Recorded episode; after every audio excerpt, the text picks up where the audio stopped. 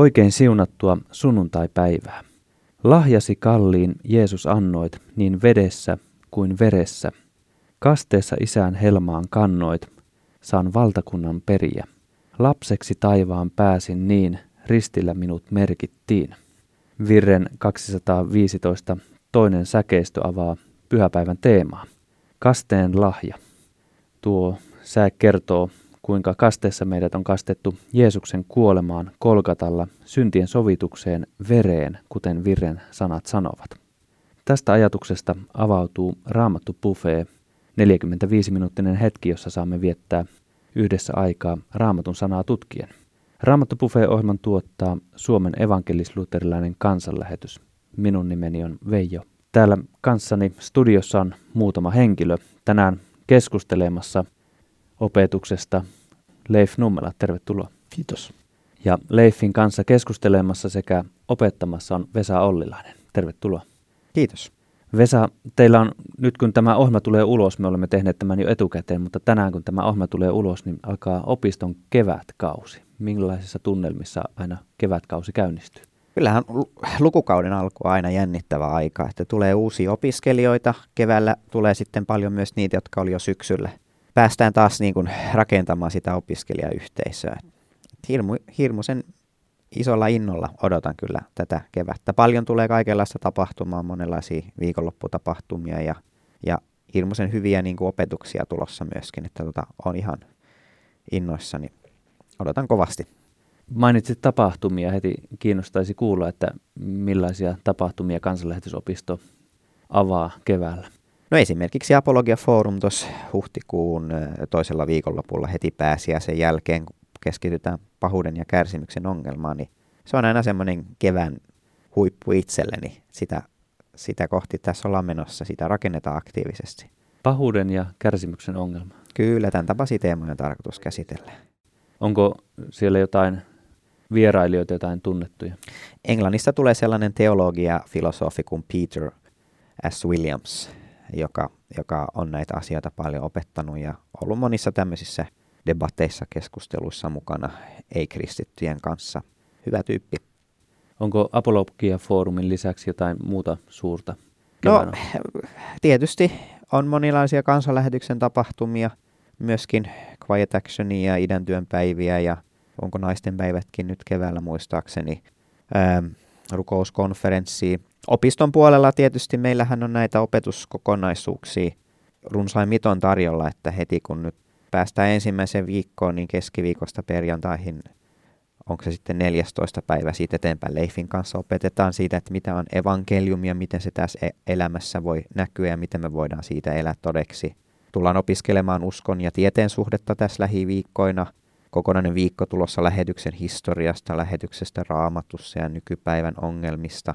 Päästään tutustumaan vähän elokuvien ja musiikin maailmaan tämmöisessä populaarikulttuurin ajassa, missä me eletään monenmoista. Miten muistelen, että on ollut pari kertaa vuodessa myös tällaista viikonloppuun sijoittuvaa raamattu-periodin tapasta. Onko nyt keväällä? Joo, kyllä raamattu elämää viikonloppuja on tulossa. Huhtikuussa itse opetan Henri Haatajan kanssa Jeesuksen ihmetteoista. Ja helmikuussa ajankohtaa, nyt en muista, niin on tulossa sitten vanhasta testamentista, vanhasta testamentin vaikeista kohdista. Professori Antti Laatu ja dosentti Timo Eskola siellä opettamassa. Kiitos Vesa näistä Lisätietoja hän löytää kansanlähetysopisto.fi noilta hienoilta uusilta avautuneilta sivuilta ja näin kun sanon, niin se kuulostaa jopa mainokselta, mutta se oli informaatiota. Käymme päivän raamatun tekstin pariin, jonka luen Joosuan kirjasta kolmannesta luvusta sen viidennestä yhdentoista jakeeseen sekä 17 jakeen. Joosua sanoi kansalle, pyhittäytykää, sillä huomenna Herra tekee teidän keskellänne ihmettekoja. Papeille hän sanoi, ottakaa liiton arkku ja kantakaa sitä kansan edellä. Papit tekivät Joosuan käskyn mukaan. Herra sanoi Joosualle, tänä päivänä minä vahvistan sinun asemasi israelilaisten johtajana. He saavat nähdä, että minä olen sinun kanssasi, niin kuin olin Mooseksen kanssa. Sano liiton arkkua kantaville papeille, että heidän on Jordanille tultuaan astuttava rantaveteen ja jäätävä siihen seisomaan. Joosua sanoi israelilaisille, tulkaa tänne kuulemaan Herran Jumalanne sanat. Sitten hän sanoi, Elävä Jumala on teidän keskellänne. Tämän te tiedätte siitä, että hän hävittää teidän tieltänne kanaanilaiset, heettiläiset, hivviläiset, pressiläiset, kirkasilaiset, amorilaiset ja jepusilaiset. Herran koko maan valtiaan liiton arku kulkee Jordanin yli teidän edellänne. Papit, jotka kantoivat Herran liiton arkkua, seisoivat kuivalla maalla keskellä Jordanin uomaa Israelin kansan kulkiessa joen yli kuivaa maata myöten. Eivätkä he liikkuneet paikoiltaan ennen kuin viimeinenkin israelilainen oli päässyt Jordanin yli.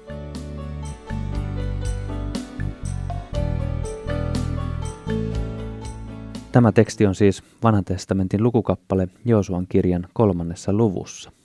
Seuraavassa meitä kuljettaa Rauhan lähde yhtye ja kuuntelemme kappaleen Sua odotan. Rauhan lähde esitti kappaleen Sua odotan. Nyt pääsemme Raamattupuffeen tarjoilussa opetuksen pariin ja tänään meitä opettaa Vesa Ollilainen. Ole hyvä Vesa, nyt on sinun vuorosi opettaa. Pyhittäytykää, sillä huomenna Herra tekee teidän keskellänne ihmettekoja. Voi vain kuvitella, millaista tohinaa Joosuan sanat saivat aikaan israelilaisissa. He olivat vaeltaneet pitkät ajat erämaassa. Nyt he seisoivat sen maan kynnyksellä, jonka Jumala oli luvannut heille. Että Herra tekee keskellämme ihmettekoja. Mikä lupaus! Huomenna tehdään historiaa. Huomenna kirjat kirjoitetaan uusiksi. Huomenna Jumala puuttuu tapahtumien kulkuun. Liekö leirissä nukuttu sinä yönä? Niin järisyttävä ja jännittävä Jumalan lupaus oli. Millaisia ihmettekoja olisikaan luvassa? Näkevätköhän kaikki edes niitä? Kenties Jumala tekee jotain sellaista, mitä hän teki erämaavaelluksen aikana. Mannaa taivaasta, viiriäisiä tai vesien halkaisu, kuten Egyptistä lähtiessä. Niin koitti suuren päivän aamu. Kansan Jeesus, siis Joosua, opasti pappeja kantamaan liiton arkun, pyhän laatikon Jordan virran kuohujen keskelle. Erämaavaelluksen aikana kukaan tuskin oli saanut mahdollisuutta hioa uimataitojaan, ja yli äyräyttensä virtaava joki ei ketään houkutellut. Mutta sinne ne papit astelivat. Rohkeasti, Joosuan kehoituksesta, Jumalan lupaukseen luottaen. Ja ihme tapahtui. Entä millainen ihme? Virta kuivui kokoon. Vettä ei enää virrannut. Niin ensimmäiset lähtivät liikkeelle kantamustensa kerran. Jotkut varovaisesti astellen, toiset kiirehtien. Moni tähyilen pelokkaasti virran eri suuntiin etsien katseellaan kohti vyöryviä vesimassoja. Mutta mitään ei näkynyt eikä kuulunut. Vain askelten loiske joen pohjamudassa. Papit vain seisoivat joenuoman keskellä. Näyttivät jo vähän tylsistyneiltä. Kohta koko kansa oli liikkeellä. Taisivat pappien olkapäät ja jalat puutua melkoisesti ennen kuin viimeinen pikkutyttö ja karitsa oli saatu onnellisesti joen toiselle puolelle. Kun lopulta kansa oli päässyt yli, tulivat papit myös. Ja eivätkös vedet kohta virranneet yhtä vuolana kuin ennenkin aamulla. Ne jalanjäljet, jotka todistivat vanhasta elämästä siellä erämaassa, vesi pyyhki mukanaan viimeistä painallusta myöten. Kukaan ei varmaan voinut nähdä, että juuri tuosta kohdasta Jumalan omaisuus kanssa saapui luvattuun maahan. Sinä iltana leirissä vallitsi varmasti juhlatunnelma. Takana oli Egypti. Orjuus oli lopullisesti historiaa. Erämaahan oli haudattu ne, jotka ensimmäisellä maan valloitusretkellä kapinoivat. Kokonainen sukupolvi. Oli kuin Jordanvirran vedet olisivat pesseet pois menneisyyden ja puhdistaneet kansan palvelemaan Jumalaa. Nyt oli pahuus kitketty. Nyt oli uusi kansa. Ja kansalla oli uusi ja nuori johtaja, jonka puolella Jumala oli suurin ihmetteoin. Nyt nähtäisiin, miten Jumala kukistaisi kansan viholliset ja maa valloitettaisiin. Maa, jonka vihreys ja runsaus tyydyttäisi kansan nälän runsain mitoin. Ja kyllähän maa valloitettiin, ainakin osaksi. Kyllä Jumala teki suuria ihmettekoja, suurempiakin kuin Jordania ylitettäessä. Kyllä Jumalan koti, tuo ilmestysmaja tai teltta oli kansan keskellä, mutta silti, silti. Edelleen jotkut kansan jäsenet napisivat, ja nyt Joosua kohta. Ja juuri ne, jotka näkivät ton Jordanin ihmeellisen ylityksen, valittivat. Menee hitaasti tämä valloittaminen, yksi varmaan jutteli. Kukas hän luulee olevansa tuo Joosua, toinen murahti. Taistelua aina vaan, ei koskaan lepoa vihjaili kolmas. Eikös paha ollutkaan jäänyt taakse? Ei ollut. Joosua kuoli, johtajat kuolivat, silminnäkijät kuolivat, ja pahuus pääsi valtaan, kantamaan yhä lisääntyvässä määrin huonoa hedelmää. Siellä, luvatussa maassa, uusi kansa, ja yhä rikotaan Jumalan käskyjä ja Jumalan liitto. Uusi kansa ja silti sama vanha kansa. Yhä on epäuskoa siellä täällä, yhä löytyy syntiä, ja tämä luvattu maa, no, onhan se toisinaan antelias, mutta toisinaan kovin niukka. Ja yksi toisensa jälkeen kuolee, eikä jäljelle jää kuin muisto, ja sekin elää vain hetken. Tätäkö se lepoon pääseminen muka on? Tässäkö ne Jumalan lupaukset toteutuivat? Tähänkö tämä jää? Että tultiin luvattuun maahan ja sinne sitten kuollaan ja maadutaan. Sen pituinen tarina niinkö? Ei. Tarina ei pääty tähän. Historian tapahtumien herättämä kaipaus todellisesta Jumalan kansasta, todellisesta kansan Joosuosta, todellisesta levon maasta, todellisesta syntilian pesusta. Tämä kaipaus on saava täyttymyksen. Älkää itkekö, älkääkä vaipuko epätoivoon, lohduttivat Jumalan lähettämät profeetat. Minä annan vesien virrata janoavalle, purojen kuivaan maahan, minä vuodatan henkeni lapsiisi ja siunaukseni vesoillesi, huusi Jesaja Jumalan käskystä. Hesekielin kautta Jumala lupasi, minä vihmon teidän päällenne puhdasta vettä niin, että te puhdistutte. Minä puhdistan teidät kaikesta saastastanne ja epäjumalienne kaikesta iljettävyydestä. Minä annan teille uuden sydämen ja teidän sisimpäänne uuden hengen. Minä otan teidän rinnastanne kivisydämen pois ja annan tilalle elävän sydämen. Vuodet vierivät. Sitten tuli se päivä, jolloin Jordanin virtaan astui puusepän poika. Profeettojen sanat ja Israelin kansan historia kaikuuvat Johannes Kastajan sanoissa, minä kastan teidät vedellä, mutta on tuleva minua väkevämpi. Minä en kelpaa edes avaamaan hänen kenkiensä nauhoja. Hän kastaa teidät pyhällä hengellä ja tulella. Tuon puusepän pojan miehen nimi oli myös Joosua tai Jeesus, sellaisena me hänet tuttavallisemmin tunnemme. Hän oli toisenlainen kuin se ensimmäinen Joosua. Hän on rauhan ruhtinas, joka hävittää ei vihollisten vallan, vaan synnin vallan maailmassa. Häntäkin kiusattiin erämaassa niin kuin luvattua kansaa, mutta tämä Messias ei langennut syntiin. Hän kutsui luokseen sanomalla, tulkaa minun tyköni te työn ja kuormien uuvuttavat, minä annan teille levon. Hänet kastettiin Jordan virrassa. Hän lupasi mennä valmistamaan tuloamme todelliseen levon maahan Jumalan luona. Hän kärsi ja kuoli oman kansansa ja kaikkien ihmisten syntien tahden. Joosua jäi hautaansa, mutta Jeesus voitti kuoleman. Ja ylösnousemuksensa jälkeen hän käski seuraajien tekemään tulevista sukupolvista opetuslapsiaan. Hän käski kastamaan isän ja pojan ja pyhän hengen nimen ja opettamaan heitä pitämään kaiken, mitä Jeesus oli käskenyt seuraajiensa pitää. Näin me saavumme lopulta tähän päivään. Meidät on kastettu ja liitetty Kristukseen. Häneen, joka antaa meille synnit anteeksi, antaa pyhän hengen, antaa uuden elämän ja vieläpä iankaikkisen levon taivaan luvatussa maassa.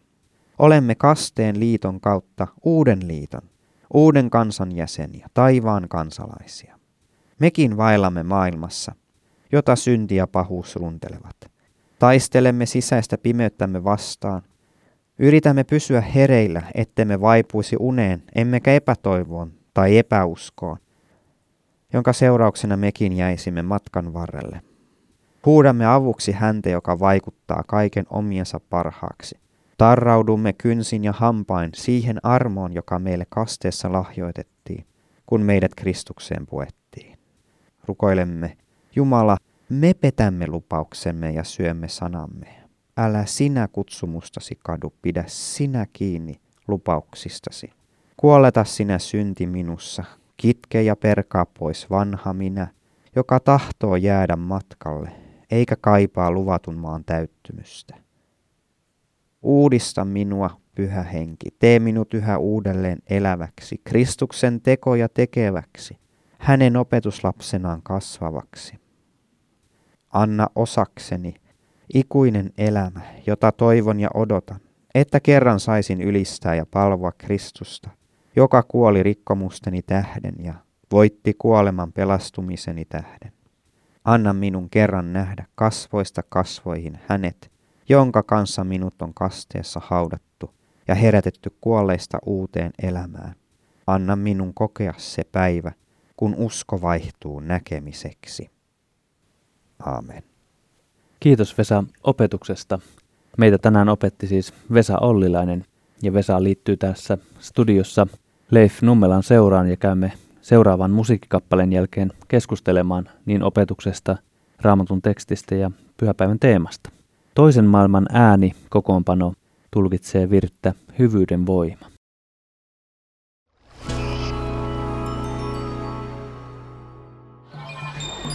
Ole suuressa tehtävässä mukana tukemalla kansanlähetyksen työtä kotimaassa ja ulkomailla.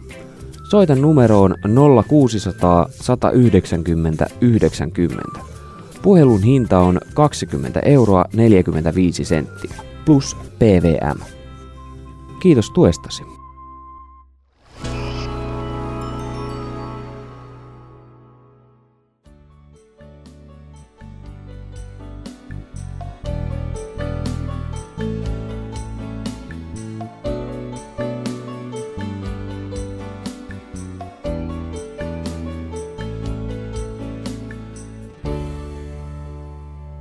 Ennen mainoskatkoa toisen maailman ääni tulkitsi virttä Hyvyyden voima.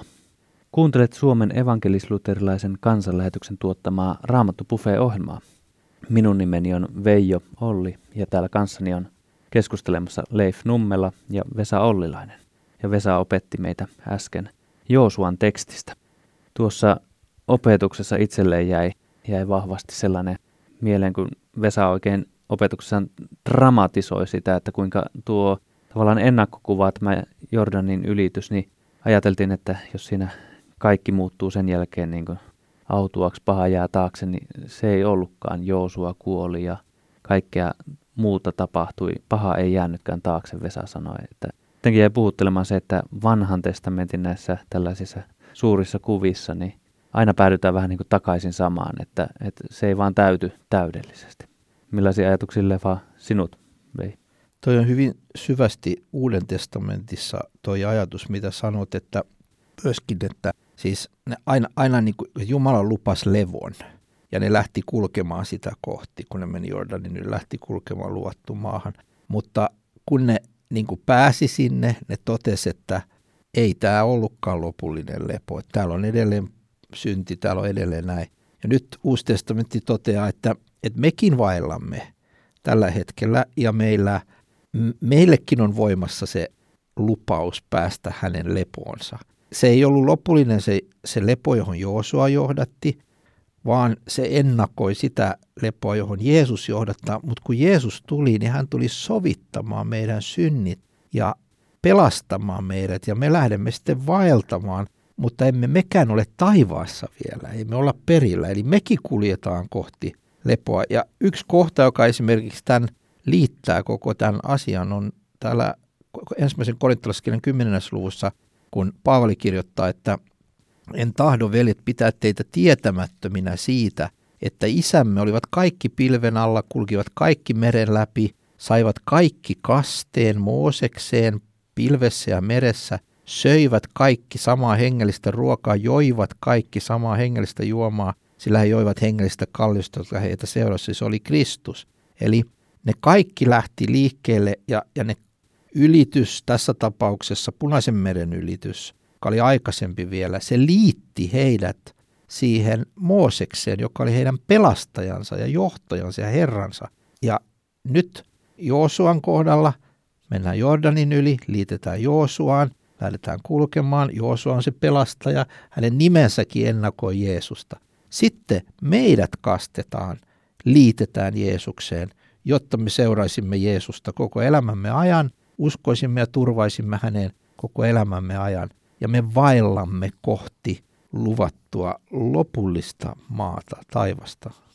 Että tämä on niin kuin hyvin vahva kuva ja, ja se, se, se Jumalan toimintatapa toistuu, mutta nyt hän on tullut itse tänne Jeesuksessa. Et nyt ei ole enää Mooses johtamassa eikä Joosua johtamassa, eikä edes David kuningas, vaan nyt on se Davidin poika Jeesus, joka meitä, meitä johdattaa kohti lopullista kaikkien lupausten täyttymystä. Vanha testamenttihan on, on sellainen kirja, että, että kun sitä lukee niistä tapahtumista, niin ne herättää niin kuin sitä kaipuuta tai odotusta, että, että olisiko jotain suurempaa, jotain parempaa. Varsinkin jos lukee heti alusta alkaen, että Jumala, joka luo tämän kaiken ja siellä on ihminen paratiisissa ja Jumala on siellä heidän kanssaan ja ollaan niin kuin jossain niin, kuin niin suuressa levossa kuin mitä kenties kuvitella saattaa. Sitten se kaikki menee sen siljäntien. Niin sehän on sen jälkeen se matka semmoista, että pääsisikö joskus johonkin samanlaiseen paikkaan tai tilaan tai, tai siihen, missä ei ole, ei ole sitä syntiä, missä on rauhaa ja lepoa ja hyvyyttä ja, ja ne, ne vanhan testamentin tapahtumat, lupaukset siitä, että päästään luvattuun maahan, niin, ne, niin kuin, jos ne vaan jää siihen, niin ne tuntuu tosi vajavaisilta. Ja sydän niin kuin kaipaa jotain, jotain suurempaa, jotain enempää. Ja, ja se niin kuin on sellaista, mun mielestä just semmoista viitoitusta kohti sitä, että ihminen, siis ilmankin niitä vanhan testamentin profeettojen lupauksia, me niin kuin aistitaan se, että, on, että pitäisi olla jotain, jotain suurempaa, jotain iankaikkista, jotain jotain kestävämpää, minkä varaan tämä elämä rakentaa. Jos se on vain tämä tässä ja nythän, niin sehän on kaikki ihan loppujen lopuksi ihan turhaa. Se haihtuu tuuleen kuin tuhka konsana, ei siitä mitään jää jäljelle. Se on aika tärkeää ymmärtää, että kristittynä elää koko ajan semmoisessa tilanteessa, että jo nyt, mutta ei vielä. Se jo nyt on se, että et, et Jumala on tehnyt niin kuin Mooseksen ajoista ja Joosuan ajoista – lähti. Hän on tehnyt paljon enemmän nyt. Hän on tullut tänne Jeesuksessa, joka kuoli ristillä ja sovitti meidän synnit. Ja, ja kun ne sai tämmöisen niin kuin symbolisen kasteen seuraamaan Moosesta Joosa, me saadaan todellinen kaste Jeesukseen, joka oikeasti niin kuin roomalaiskirjenkin mukaan liittää meidät Jeesukseen. Kun Paavali kirjoittaa tästä kasteesta, niin hän sanoo siellä näin, ettekö tiedä, että me kaikki, jotka olemme kastetut Kristuksen Jeesukseen, olemme hänen kuolemaansa kastetut, niin olemme siis yhdessä hänen kanssaan haudatut kasteen kautta kuolemaan, että niin kuin Kristus herätettiin kuolesta isäden kirkkauden kautta, samoin pitää meidänkin uudessa elämässä vaeltaman. Eli me ollaan saatu paljon enemmän kuin Joosuan aikana ihmiset sai. Ja me eletään, meidän johtajamme on synnitön Jeesus, joka on meidät sovittanut ristillä. Ja hänen omaksemme on kastettu, mutta – sitten on tärkeää ymmärtää, että tämä on se jo nyt. Me on saatu paljon enemmän, mutta sitten ei vielä olla perillä. Ja siksi siinä, missä aikaisemmin luin tämän kohdan täältä hebrealaiskirjasta, saivat kaikki kasteen Moosekseen, niin se jatkuu näin, että mutta useimpiin heistä Jumala ei mielistynyt. He hukkuivat erämaassa. Tämä tapahtui varoittavaksi esimerkiksi meille, että, ja sitten varoitetaan erilaisista asioista, koska tämä on matka – ja meidän tulee vaeltaa Kristuksen yhteydessä. Ja jos me jätämme hänet, jos me jätämme Jumalan sanan, jos me jätämme hengellisen elämän hoitamatta, emme vähät välitämme siitä, me paadumme, meidän sydän kylmenee Kristukselle ja lopulta me, me hukkaamme yhteyden häneen, me hukkaamme hänen tuntemisensa. Vaikka me ollaan saatu paljon enemmän kuin Joose ja Mooseksen aikana, me voidaan edelleen hukata kaikki eikä koskaan päästä perille taivaaseen, vaan joudutaan kadotukseen. Eli me ollaan niin kuin reaalisessa, todellisessa vaelluksessa, että nämä kertomukset, mitkä hienosti tuosta Vesa avasi, niin ne on, ne on, se on, se on niin kuin todellista opetusta meille. Me ollaan oikeasti vaeltamassa. Tämä ei ole mikään, mikään näytelmä eikä tämä ole mikään, niin kuin, että me muistellaan vaan näitä kertomuksia, vaan nyt tänään me eletään tätä vaellusta, ollaan vaeltava Jumalan kansa ja me voidaan hukata kaikki joko yksilönä tai yhdessä. Meidän pitää päästä perille ja siksi meidän pitää auttaa toisiamme, rukoilla toistemme puolesta, kehottaa Jumalan sanalla, että me mennään oikeaan suuntaan ja että me jaksetaan perille asti. Oliko tuossa, kun Jordanin yli mentiin, niin kun siinä oli tämä tehtävä ottaa haltuun se maa, niin onko siinä tähän vaellukseen niin joku sävy, ennakkokuva? Varmasti on. Si- si- siinäkin mielessä, että heille sanottiin, että joka paikka, johon te jalkanne astutte, niin Herra teidän Jumalan antavat teille. No nyt Jeesus sanoo meille, että menkää kaikkeen maailmaan. Tehkää kaikki kansat minun opetuslapsiksi. Se on niin kuin meidän tehtävä levittää tätä Jumalan tuntemista kaikkialle. Sen takia me tehdään lähetystyötä ja sen takia me tehdään evankelioimistyötä. Tämä on hyvin, hyvin, hyvin tärkeä tehtävä, että meillä, me, meillä on tämmöinen Jumalan antama tehtävä maailmassa. Toinen sellainen asia on tuolta Josuan kirjasta, mikä niin kuin suoraan tuo tähän aikaan, on se alku ja myös loppu, missä, missä Jumala sanoo Joosualle, Joosua loppu kuolemansa hetkellä sanoo kansalle, että, että lukekaa sanaa. Muistuttakaa siitä, mitä Jumala on tehnyt. Eli siis kaikki se, mitä oli siihen asti pelastushistoriassa tapahtunut viisi Mooseksen kirjaa, niin, niin, niin tutkikaa niitä tapahtunut, lukekaa, muistakaa laki, eläkää sen mukaan.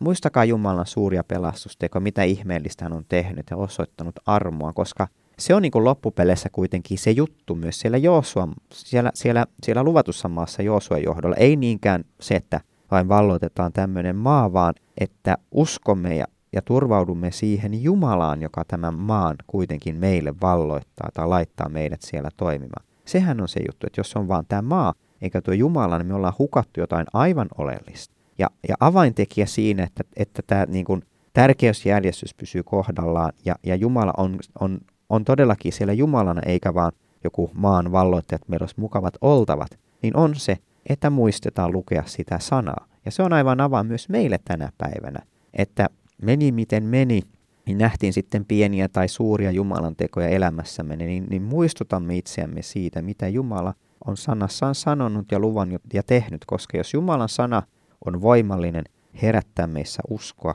niin totisesti me haluamme sen sanan kanssa olla tekemisissä. Ja semmoinen suuri lohdutus, e, se on juuri näin kuin Vesa sanoi, ja sellainen suuri lohdutus, minkä se Jumalan sana meille antaa, on se, mitä Joosua sanoo just ennen kuin hän kuolee. Hän loppuelämässä hän sanoo tällä tavalla, että koko sydämenne ja koko sielunne tietäköön, ettei ainoakaan kaikista teitä koskevista lupauksista, jotka Herra teidän Jumalanne on antanut, ole jäänyt täyttämättä. Kaikki ovat toteutuneet teille, ei ainoatakaan niistä oli jäänyt täyttämättä. Ja niin kuin kaikki teitä koskevat lupaukset, jotka Herra teidän Jumalan antanut, on toteutuneet teille, niin siis hän muistuttaa siitä, että Jumala on lupaukset pitävä Jumala. Ja tämä on meille valtava lohdutus, kun me ollaan tässä vaelluksella ja huomataan monesti, että meidän elämä on heikkoa ja me huomataan poikennemme pois ajatuksin, sanoin ja teoin päivittäin, niin meillä on Jumalan lupaukset. Meillä on ne lupaukset, jotka on kasteessa annettu meille, jotka annetaan meille ehtoollispöydässä, jotka on Jumalan sanassa.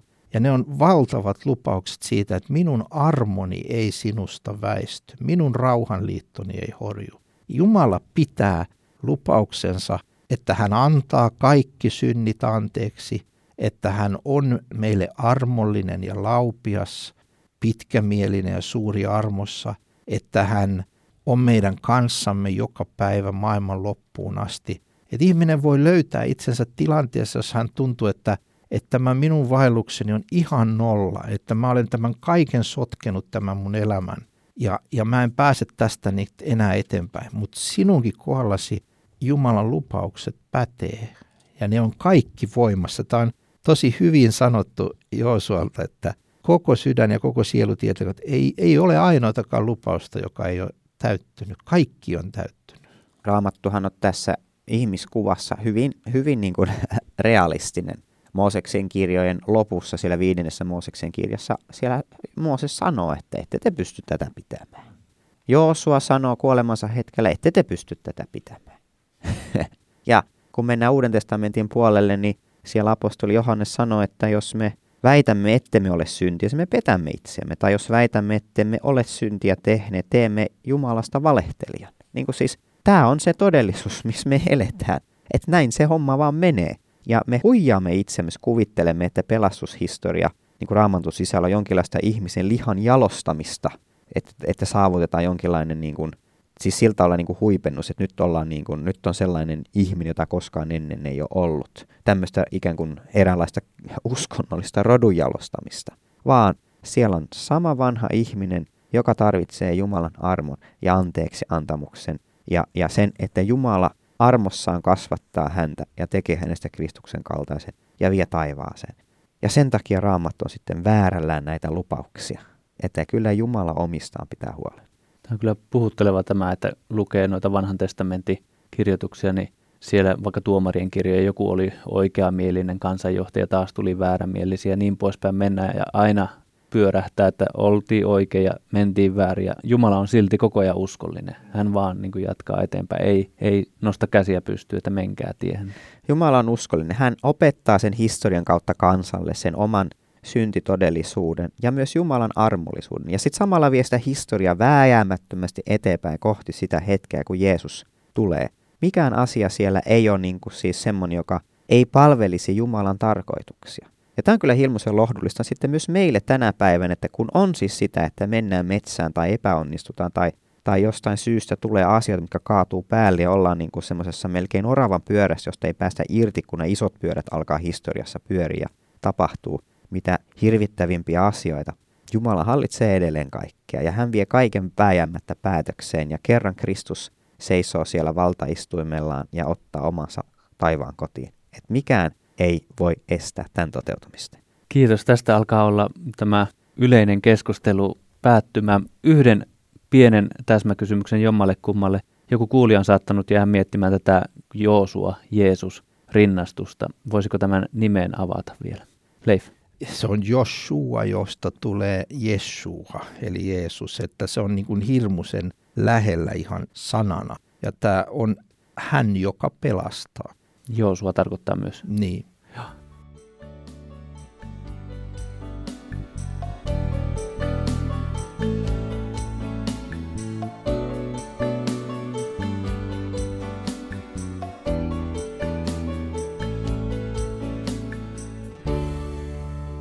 Tästä julistetaan keskustelu päättyneeksi ja yleensä kun on, vain kaksi vierailevaa studiossa, niin olen antanut molemmille aikaa opettajalle vähän enemmän ja toiselle keskustelijalle vähän vähemmän. Leif, mitä haluat sanoa viimeisenä tähän ohjelmaan? Sitten Vesa saa sanoa kaksi kertaa enemmän.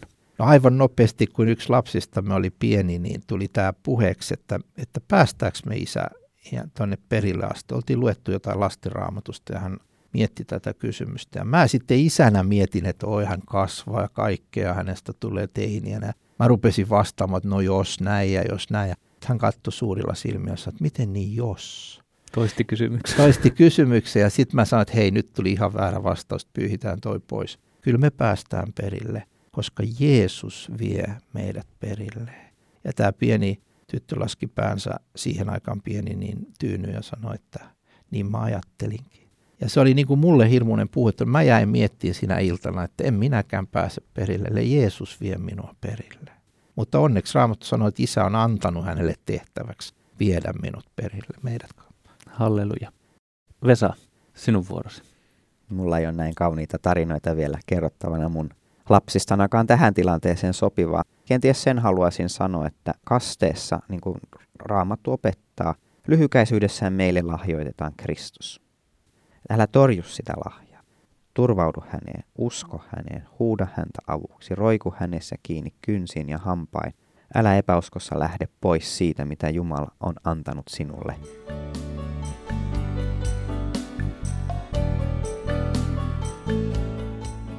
Kiitos Vesa tästä loppusanoista ja myös opetuksesta ja kiitos Leif keskustelusta myös.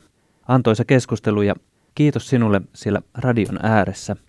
On hienoa, kun saamme näin yhdessä olla sanan ääressä koolla ja on hyvä kätkeä nämä sanat sydämeen, mitä nyt Jumala on puhunut sinulle tämänkin ohjelman niin raamatun tekstin opetuksen kuin keskustelun kautta ja pohtia sitä, mitä Jumala haluaa sinulle sanoa. Kerron totuttuun tapaan tähän loppuun kaksi internet-osoitetta. Avaimia.net osoite on se paikka internetissä, jossa voit kuunnella myös tämänkin ohjelman uudelleen, jos jokin kohta jäi sinua vaivaamaan, niin avaimia.net ja ohjelma löytyy sieltä Raamattu ohjelmien joukosta. Suuressa mukana.fi on sivusto, joka kertoo tämän ohjelman tuottajasta monella tavoin. Raamattu ohjelman tuottaa Suomen evankelisluterilainen kansanlähetys. Ja kansanlähetyksestä löydät siis enemmän tietoa suuressa mukana.fi-sivulta. Raamattu päättää tarjoilunsa tähän tältä erää. Ole siunattu, kerran saamme nähdä kasvoista kasvoihin hänet, joka on meidät synnin vallasta pelastanut. Ensi sunnuntaina jatketaan. Kuulemisiin.